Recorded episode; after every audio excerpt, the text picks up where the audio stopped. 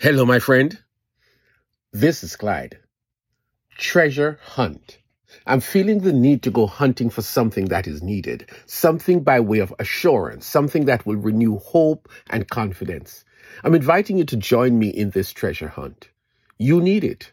I need it. Your brother at church needs it, and yes, your sister needs it too. A treasure hunt presents us with the opportunity to find something valuable, something that makes a great difference in our present situation. So here we go. I wish to start from an unusual place. Who are you? I'm a child of God, his prized possession. Listen to this passage. You yourselves have seen what I did to Egypt and how I carried you on eagle's wings and brought you to myself. Now, if you obey me fully and keep my commandment, then out of all nations you will be my treasured possession. Although the whole earth is mine, you will be for me a kingdom of priests and a holy nation. These are the words you are to speak to the Israelites. Exodus 19, verses 4 to 6. This was an exact message God gave Moses to give to the Israelites a couple of days after they left Egypt, after they were redeemed from slavery. They were going to a place that God had promised to their patriarchs, Abraham, Isaac, and Jacob. Notwithstanding, those men were dead a long time ago. But here, on this day, God sent them this powerful message. God is saying to them, as He's saying to us now, I want you to know that you are not a casual acquaintance. Listen to this. But you are a chosen people, a royal priesthood a holy nation, God's special possession, that you may declare the praises of him who called you out of darkness into his wonderful light. Once you were not a people, but now you are the people of God. Once you had not received mercy, but now you have received mercy. 1 Peter 2 verses 9 and 10. If you are a child of God, if you have the witness of the Holy Spirit inside of you, then know that you are important. You are so important that God has promised He will never leave you nor forsake you. Do you even know what that means? We're talking about 24 7, round the clock, all year long presence of God with you. Let that sink into your consciousness because sometimes our circumstances cause us to forget who we are and who is with us. I heard a story recently of a woman who lost her husband and not long after she lost her job. Her life was reduced to practically nothing, a life of pain and loss. God, what are you doing to me? she asked. How am I going to make it without my husband and without a job? This makes no sense, and I'm a child of God. Then something happened, and things changed dramatically. God opened a door for her to earn more than she was making before. God restored her joy and her peace, and she is able to move ahead. Who is this God I'm talking about?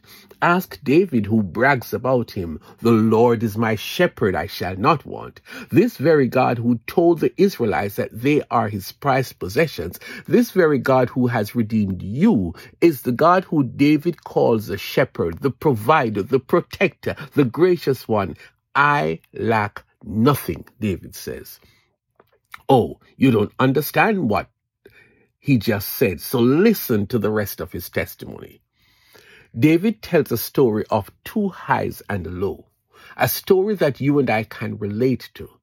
The highs are when things are going well, green pastures, still waters, refreshment for my soul, paths of righteousness. What a wonderful life being a child of God. I have a God who takes excellent care of me. I am so happy with my life with God. That is one high. Have you noticed something lately? You are in a valley. What does that mean? The paths of righteousness speak of you being on the right road and Jesus is with you all the way. But suddenly things become dark and the road beneath your feet becomes rough and treacherous and you hear sounds of of danger around you.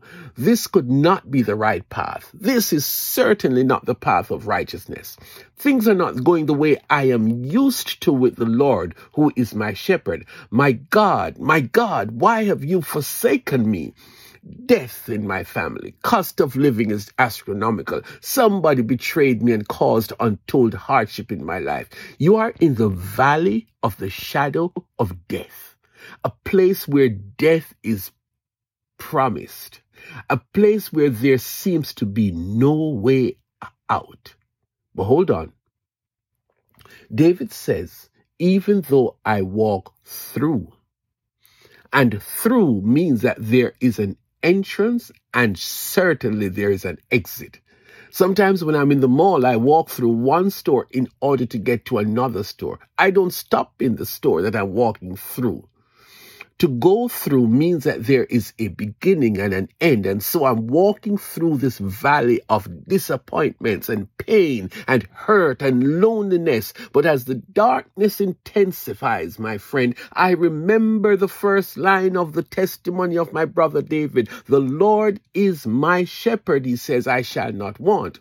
So I stop and it dawns on me the Lord who is my shepherd has always had a rod and a staff. And I've often wondered the purpose while we were going through the, the, the, green pastures and by the still waters. Now I know. Now that I'm walking through the valley of the shadow of death, I can feel the rod and I can touch the staff and I am comforted. I have hope that this too shall pass.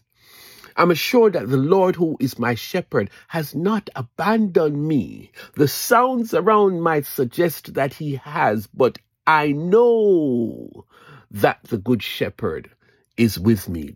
So don't feel sorry for me because you see me going through a rough patch, because I am going through. Up ahead, I can see the sunshine. Up ahead, I know that my weeping time will soon end. The other high point is the rest of the psalm. You prepare a table before me in the presence of my enemies. You anoint my head with oil. My cup overflows. Surely your goodness and mercy will follow me all the days of my life, and I will dwell in the house of the Lord forever. There was no table in the valley. There was no green pastures in the valley. There were no still waters in the valley. But I survived the valley, and here before me is a table of provision, the abundant life, the blessings of God. And you will never understand how it is amazing as my friend, my enemies watch in wonder and distress and envy.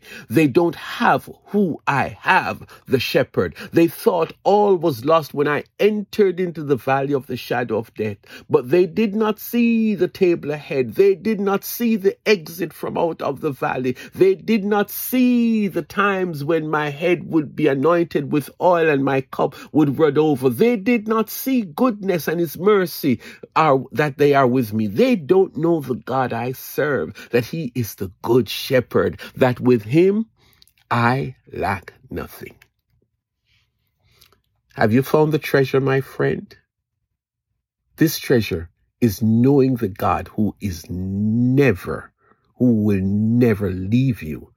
The God who is your Savior, the God who is a shepherd in good times and certainly in bad times.